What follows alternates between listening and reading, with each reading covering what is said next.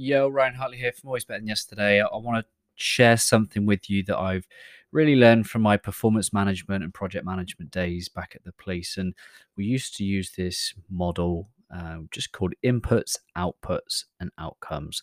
We'd really use it to help create clarity on strategy and deliver and, and action plans and all that stuff, right? But here's what it really means uh, to you and I right here, right now we need to focus on those outcomes. What are those things that we want to achieve? Whether they whether you call them goals, just what are some of the outcomes that you want to achieve? These will be things outside of your control, which is why we need to focus on the outputs. Outputs are the things that we can do, the things that we can deliver that we hope will lead to an outcome we then need to understand what are the inputs, what are the resources, what are the things that we need to be able to deliver the outputs. So, for example, my outcome might be to help my clients, my family be happy. I am not in control of whether people are happy. But what I can do is an output is I can deliver consistently high quality dad jokes. you didn't see that coming. So I can deliver consistently high dad jokes. And if I've got my strategy right, I hope that that delivers the outcome that my my people, my family, the people around me are happy. The inputs that I might need to consistently deliver dad jokes. Might be a dad joke podcast. It might be a dad joke book. Something to keep me uh, growing and learning and developing so that i can consistently deliver dad jokes. The reason i want to kind of share this with you today is that it, we uh, certainly for me last year a lot of the pain stress worry anxiety frustration comes when you try and control the outcome. I worked my face off. There's so much. I did everything I possibly could to make some stuff happen last year.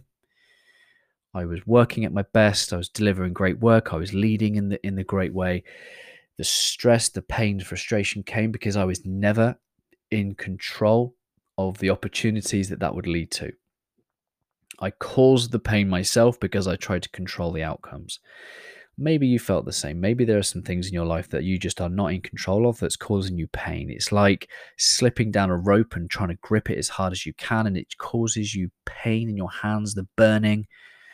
That's what it's like trying to grip to an outcome that you are not in control of. Yes, create clarity on what it is that you want, what it is that you want to achieve, but then you need to let it go.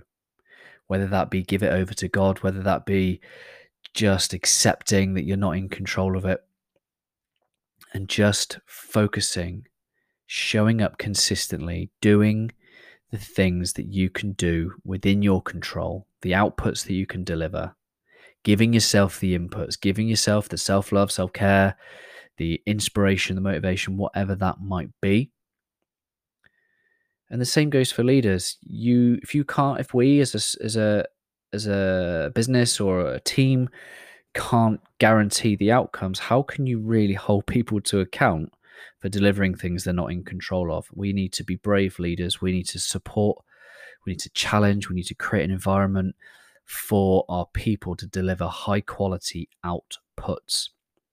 And if those outputs are the best they can be, and yet they're still not delivering outcomes, at that point, you can realize that maybe it's not about the people, maybe it's about the strategy.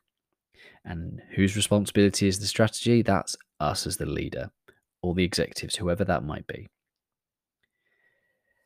So, what instead of working so hard on delivering outcomes, we created them, we create clarity on them, we know where we want to go, we know what we want to achieve, and then we let it go in the training camp by Jon Gordon, Joy says to Martin, she says, Why are you trying to control everything?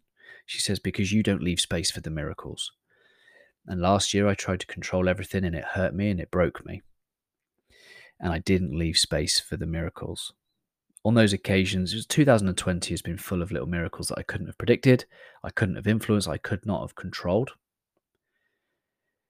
And I've learned to leave space for the miracles. I've learned to consistently show up, have fun, do my best. I've learned to hand it over to God, who has a bigger plan for me, for you, for us. I've learned, excuse me, and I've learned that actually there is less pain, stress, frustration